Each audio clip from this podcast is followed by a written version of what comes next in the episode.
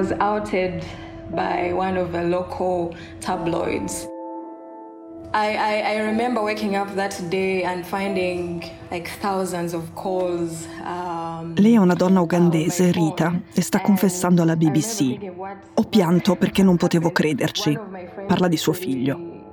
Aveva sentito delle voci in giro, voci di amici, parenti, conoscenti, ma non riusciva a crederci, finché ha deciso di parlarne direttamente con lui e suo figlio le ha confermato di essere gay. Rita dopo quel giorno si chiude in casa, non vuole vedere nessuno e soprattutto non vuole sentire niente, non vuole ascoltare i pettegolezzi e non vuole essere guardata come chi porta la colpa di un crimine. Mentre si chiedeva dove avesse sbagliato, come fosse possibile una simile maledizione, il padre di suo figlio le diceva che la colpa era sua. Ripeteva, hai fallito come madre. Alla fine Rita si è calmata nel senso che se n'è fregata. Ha capito che suo figlio era in pericolo e invece che al resto ha cominciato a pensare a come aiutarlo ha scoperto una cosa. Era completamente sola. Questo almeno finché suo figlio ha trovato un progetto. Non era semplice perché viene tenuto molto nascosto. Si chiama PFLAG Uganda, che sta per Parents and Families of Lesbians and Gays. Ha lo scopo di creare uno spazio sicuro in cui i genitori possano riunirsi con altri che si trovano nella stessa situazione e che possano fare domande e avere conversazioni che normalmente non oserebbero proporre.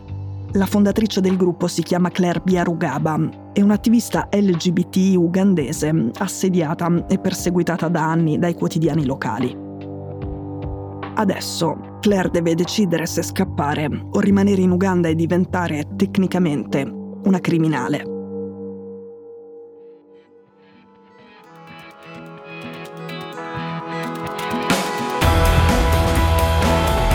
Sono Cecilia Sala e questo è Stories.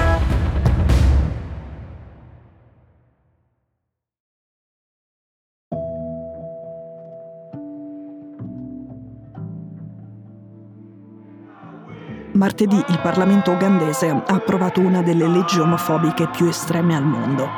Qui lo sentite mentre la festeggia. La legge contiene reati nuovi e reati assurdi che esistevano già, ma per i quali vengono aumentate le pene in modo spropositato. Per esempio, la pena per il reato di tentato comportamento omosessuale, cioè per chi prova ad avere una relazione omosessuale ma non ci riesce e non ce l'ha, viene aumentata di 10 anni. La legge non è ancora entrata in vigore, adesso tutto dipende dal presidente, se la promulgherà oppure no.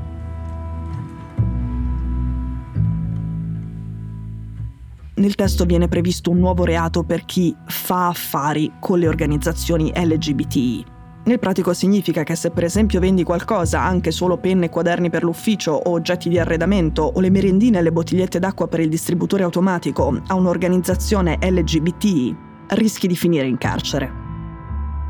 Poi c'è la parte che riguarda la censura. Nella legge c'è scritto che promuovere l'omosessualità diventa un reato e con promuovere l'omosessualità si intende qualsiasi attività o pubblicazione in cui le persone gay non siano trattate come criminali, ma in cui invece si parli o si lotti per i loro diritti.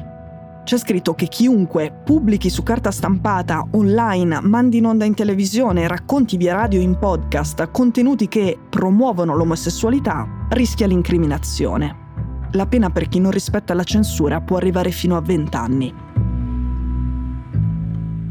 Ora, in Uganda era già reato avere rapporti sessuali omosessuali ed era già punito con una pena che poteva arrivare anche al carcere a vita, all'ergastolo. Ma la parte più inquietante della nuova legge, che è anche quella che le ha dato il soprannome legge Uccidi i gay, è quella che prevede la pena di morte per il nuovo reato di omosessualità seriale. E poi c'è la parte che riguarda Rita, la madre dell'inizio e tutte le altre madri come lei. Se non consegnano i propri figli alle autorità, sono considerate complici e possono finire in galera anche loro.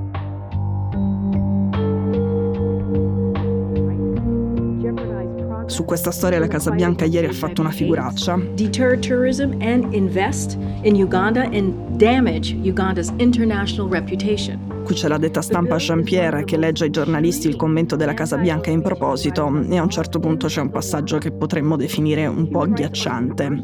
Dice, tra le altre cose, il provvedimento danneggerà il turismo in Uganda e allontanerà gli investimenti stranieri. Parte le parole di commento in questa storia delle organizzazioni degli Stati Uniti c'entrano direttamente. Non le istituzioni di Washington, non certo la Casa Bianca, ma al contrario la lobby provita che sostiene ed è a sua volta sostenuta da alcuni parlamentari del Partito Repubblicano. 20 organizzazioni religiose americane, soprattutto evangeliche, hanno speso più di 50 milioni di dollari per fare lobby in Africa e più della metà di quei fondi sono stati destinati alla sola Uganda. I primi due punti della loro agenda che vuole condizionare la politica locale erano convincere i parlamentari dell'importanza di evitare in ogni modo gli aborti e promuovere l'idea che essere gay è una malattia.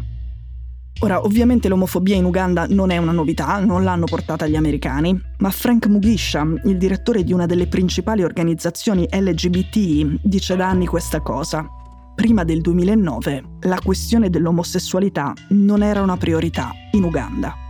Lo è diventata progressivamente a partire dal 2009 quando il pastore evangelico Scott Lively e il suo gruppo hanno cominciato a frequentare il paese. Questo pastore è un famosissimo ultraomofobo che negli anni 90 si è inventato una teoria originale che poi ha cominciato a spacciare in giro per il mondo. La teoria dice questo. Adolf Hitler e i suoi colleghi nazisti erano gay e il loro orientamento sessuale ha alimentato le atrocità dell'olocausto.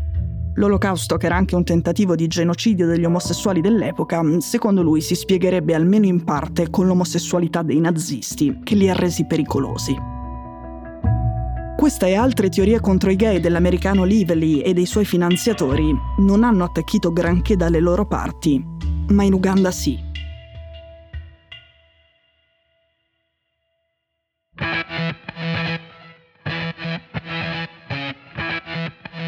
Stories è un podcast di Cecilia Sala prodotto da Cora Media. La cura editoriale di Francesca Milano. In redazione Simone Pieranni. L'advisor è Pablo Trincia. La producer è Monica De Benedictis. La post-produzione e il sound design sono di Daniele Marinello. La sigla e la supervisione del suono e della musica sono di Luca Micheli. Le fonti degli inserti audio sono indicate nella sinossi. Questo episodio è stato prodotto e sviluppato insieme a Spotify Studios.